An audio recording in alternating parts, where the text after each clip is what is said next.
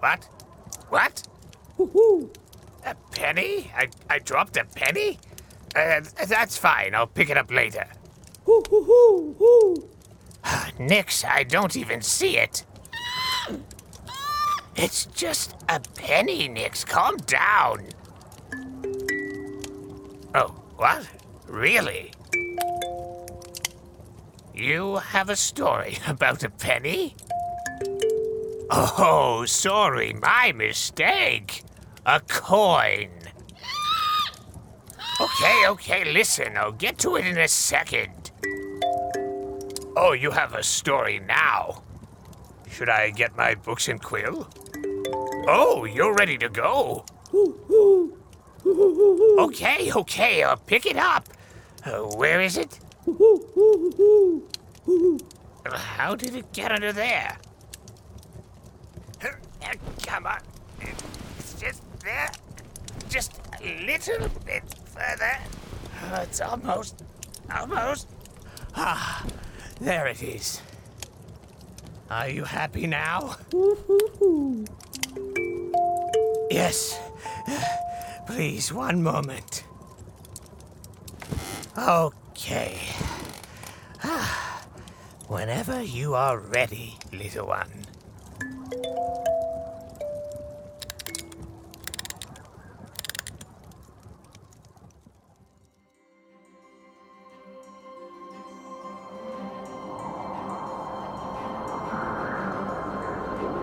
Far above the clouds, where the mountains peak, the winds howl, and the sun shines, is where you are most likely to find a dragon.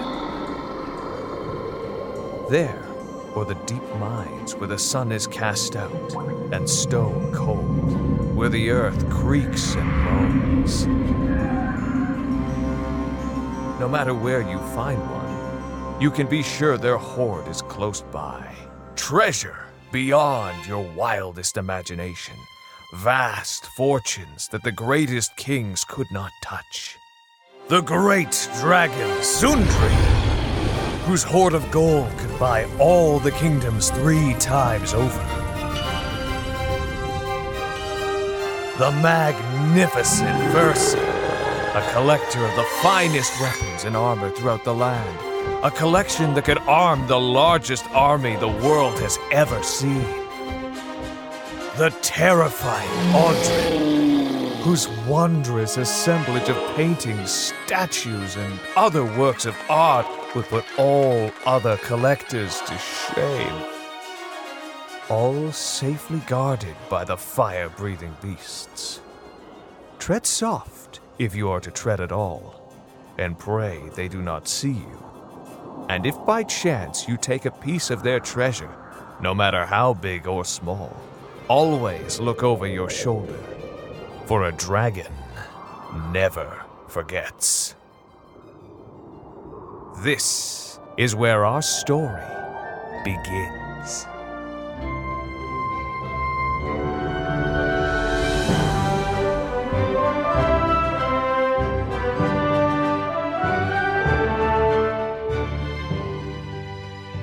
Golden Horde, Part 1.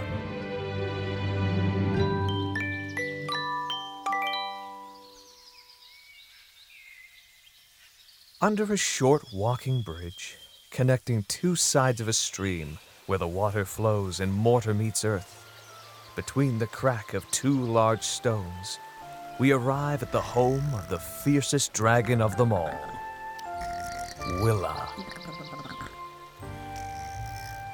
Willa is a unique dragon, as in, there has never been one so small, fitting inside the palm of a man full grown. Yet, size has never been an issue or topic of conversation for Willa. He was Willa, and Willa was he.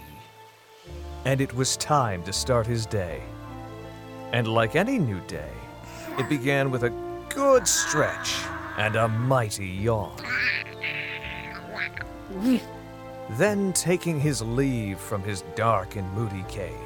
For as you know, a dragon must have a cave, and any good dragon would make sure it was moody. he crept out from the cracked entrance, looking up to the bridge above. Its old wooden planks provided a decent escape from the harsh light of the sun, allowing a few rays to slip through the cracks, catching on his scales, a precious green shimmering in the light of day. He watched as the stream under the bridge flowed by, resting in a sort of valley. A ditch to you and I, but a valley to a creature of this size. Willa knows a forest is nearby as he can see the tops of trees peeking above the ridge, but does not know how far they truly are. He likes the sight of them. To his left, he sees a great field stretching as far as the eye can see, rolling over and over and over again. His legs weaken and his eyes go cross at the sight. Far too open, too much ground, nothing to hide behind, or around, or under, only over. And over is not a safe place for one as small as he. As his legs find their strength again, he slinks his way to the flowing stream, hoping to get a morning drink. But plans seldom have a way of working out to your liking. The babbling water grows closer, when all of a sudden, a great booming shakes the earth, followed by a terrible rumbling and grumbling, as if the ground itself was hungry and wanted to swallow up poor Willa. In a he raced back to the entrance of his cave and braced himself against the rock wall, arms outstretched, hugging the ancient foundation, his little heart beating against the scales on his chest, forcing its way up his throat, trying to escape the horrible scene in which it found itself. After what felt like an eternity, the terrifying quaking and shaking passed. Willa's eyes, which a moment before were bulging from their sockets, nervously took back their calm demeanor. A certain bravery, a swift glance to the left and right. Yes, bravery. And with this newfound daring, he slunk from his cave once more into the light of day. Willa took a more cautious step as he approached the stream for a second time, gradually lowering his head to the water's edge and taking his first sip. Then another, and another. Soon the whole episode was behind him. His shoulders relaxed, his tiny wings stretched. Yes, he has rather tiny wings, doesn't he? I don't think they would help him fly. Maybe for a little, but oh, they look so cute. Oh, and his tail curling behind his back legs. He lifted his head to catch his breath from the refreshing pool, getting ready for another swig, when a glint caught his eye. A blinding, annoying glint. Obviously, he must see what this pestering light was. Moving his head out of the beam's path, he examined the calm waters. No, nothing on top, nothing floating, except maybe a small twig or a lost leaf. Where was it coming from? He felt that this thing would be on his mind all day. Uh-huh. Reluctantly, he adjusted his head back to the glare, forcing his eye open, trying to find the path. Not a tactic recommended to employ, but Willa could think of no other way. Once lined up, he quickly lowered his head, his eyes wide, keeping them in line with what he thought was the correct trail. Nothing was there. But wait. Look. Below the water. Do you see it? Resting near the center pillar, the one in the middle of the stream, bearing the weight of the bridge. Yes, that's the one. Follow it down now. Below the water. Keep going. There, in the mud at the bottom's bottom, something shiny had lost its way and found itself nestled amongst the sludge, casting a golden hue upon the surrounding mud. A small sun at the bottom of the stream. Willa's eyes widened at the sight. Shiny meant treasure. And as we know, dragons love treasure. How did it get there? It wasn't there yesterday. He surely would have noticed. No. It must have happened during the great noise, fallen from whatever monstrosity was making its way over his bridge. Oh, he jumped in. Everyone, keep calm. Now, I don't know if you know this about dragons, but they are rather good swimmers. But the water is quite deep. Oh dear. Ah, there he is. Thank the gods. Uh, I wasn't worried. You were worried. He dropped it, and there he goes again. A dragon will go to great lengths to retrieve treasure, risking life and limb in the pursuit. Yet no one knows why. They simply say, This is the way. Always has been, always will be.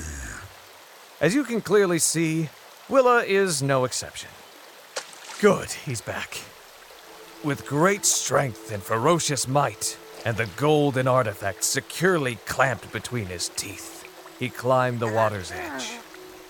Water dripping from his face, seeping into his eyes. It burned no matter how fast he blinked, but there was no time to waste wiping it away. No, no. He wouldn't stop until it was placed safely back in his dark and moody cave. A dragon knows never celebrate too early. Make sure the job is done and safe. Then one can celebrate. The treasure wasn't heavy, nor was it light. It was an awkward size, circular in nature, with ridges all around its edge, and about one third the size of Willa, which made carrying it rather problematic. His body leaned to one side under its weight, putting him at an unsure angle and forcing his feet to trip over themselves every couple steps. The water did not help either. It made the ground somewhat slippery, and when he would tumble or bumble, a clang rang out from this golden find, and the sound would vibrate his head, causing his vision to blur even more. Willa knew what he had to do, and no amount of trouble or falling would keep him from his goal. He was getting closer and closer to the entrance of his home, and finally, he was through it, bringing it to the back of his cave, leaning it carefully against the wall. He then took a few excited steps back, finding the perfect angle to admire the first addition to his hoard.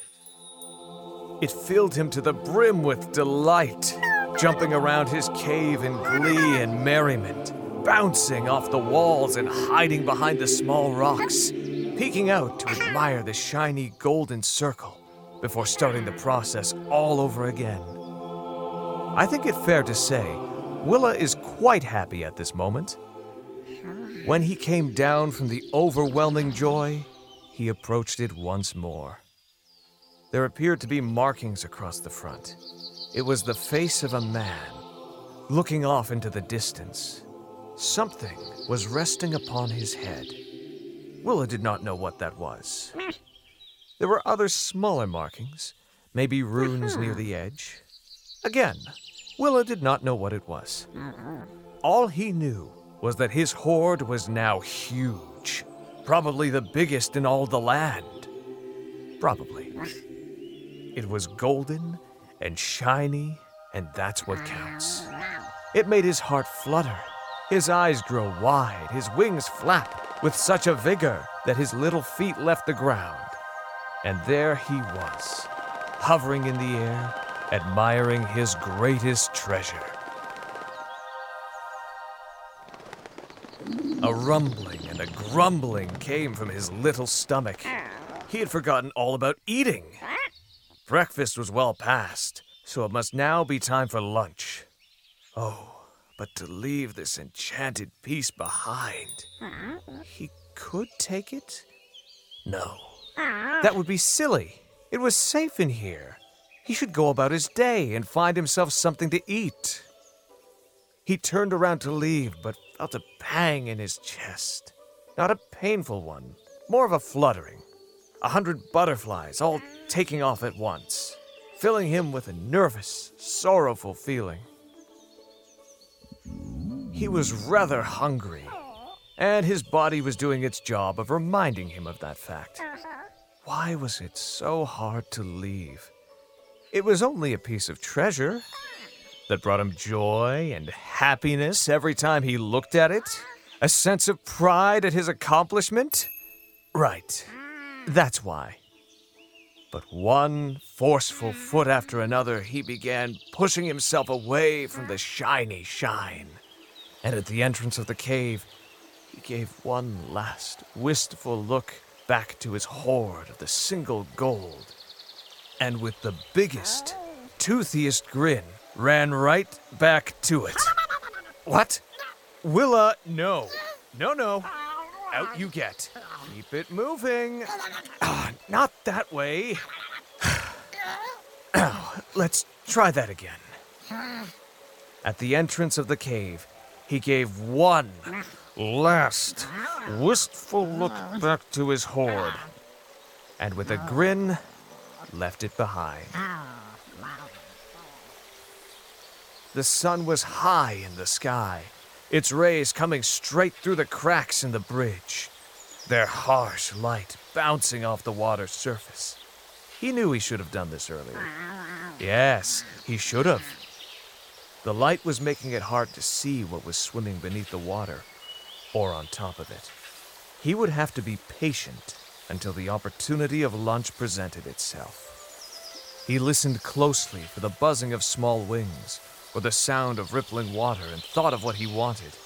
His favorite item on the menu was the water strider, a small bug that glided along the water's surface, its leg bending the water beneath them, but never sinking in. Oh, they were tasty. Uh-huh. No sooner than thought, he heard the sound of the water strider moving down the stream. Willa made himself ready, bringing his body low to the ground. His hind legs coiled back like a spring ready to be let loose. The bug was coming right in front of him. In three, two, it was gone in the blink of an eye. But Willa was still a coil ready to be sprung.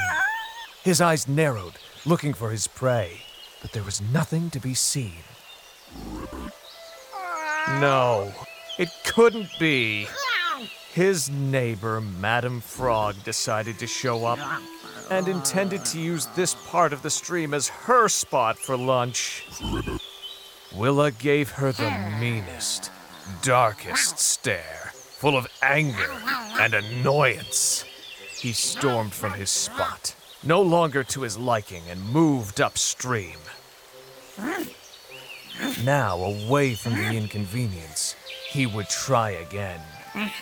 His hind legs coiled back, like a spring ready to be loosed. His shoulders shrugged up to the sides of his head. He was ready to strike. And this time, he wouldn't miss. His pupils widened at the sight, locking focus of the small frame. Three, two. The water was once more empty of his prey. His eyes now filled with anger, slowly panned up to the center pillar in the stream. Lo and behold, Madam Frog was staring blankly back at him. Willa threw a fit, along with some other things, letting Frog know she was getting in the way and to find another spot. And it seemed to work. Frog simply clambered away, not paying any attention to the state she had caused Willa to be in. He watched as the last leg of Frog disappeared behind a corner, and then waited until his breathing calmed down and his heart stopped racing. It took more time than he cared to admit, but when it did, he assumed the position once more and waited for his prey. And waited. And waited. And waited. What was that? his treasure! With all haste, Willa bolted to his cave, entering in time to see a horrific sight. The golden shiny was in Madam Frog's mouth. Not only had she entered the dark and moody cave, but now she was trying to steal from the hoard? charging in with such ferocity that the air around seemed to rise in temperature. Willa grabbed the golden shiny with both hands and pulled.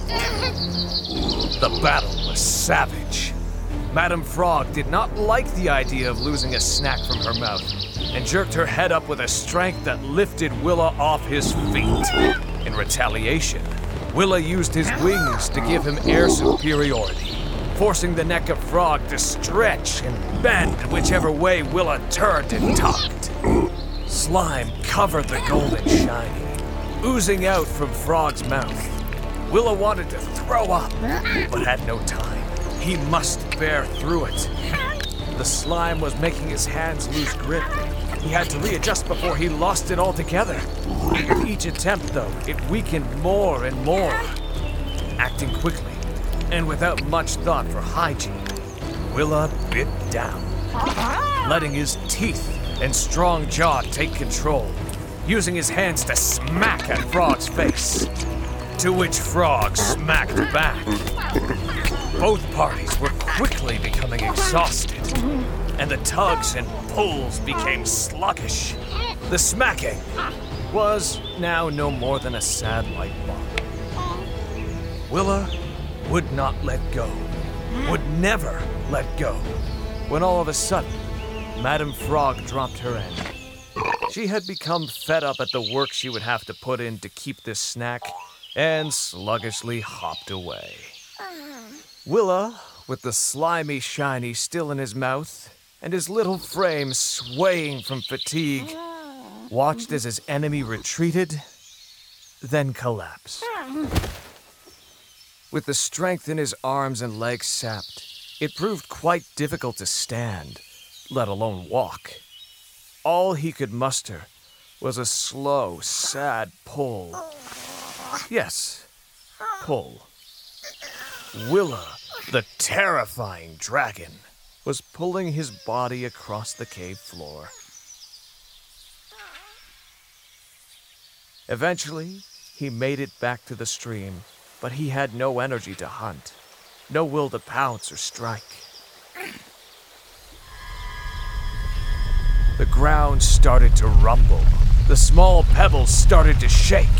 The rays of light casting through the cracks of the bridge were blotted out, one by one. Willa was now in a state of horror. He could not move. It took everything he had to get to this spot. This open, unprotected spot. His body, no matter how hard he tried, would go no further. Stop, stop, stop. I've spilled my ink. I know, I know. I'm cleaning it up. Uh, Just wiping away. Oh, that's making it worse. Oh, so much worse. Okay, you two clean this up, and I'll go get more ink.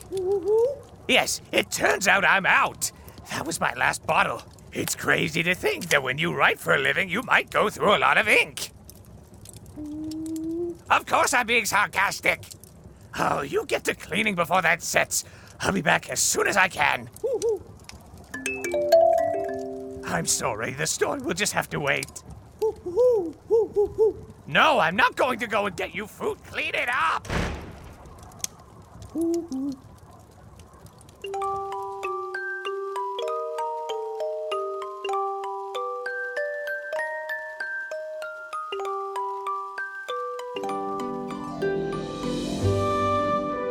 Thank you for listening to the Golden Horde. The Lore Master and the Owl Nix were played by Nikolas Yuen. Willa the Dragon was played by Willa the Dragon. And Madam Frog was played by Madam Frog. The story was written, directed, and edited by Garrett Cluett and brought to you by Vox Storia. Nix and I. Oh, yes, and the music box. Can't forget about you either. All look forward to sharing more stories with you. If you have a second, please leave a review. It helps us out.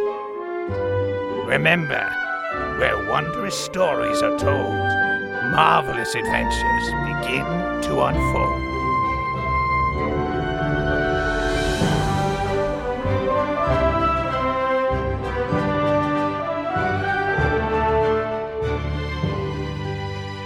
Until next time. Woo-hoo.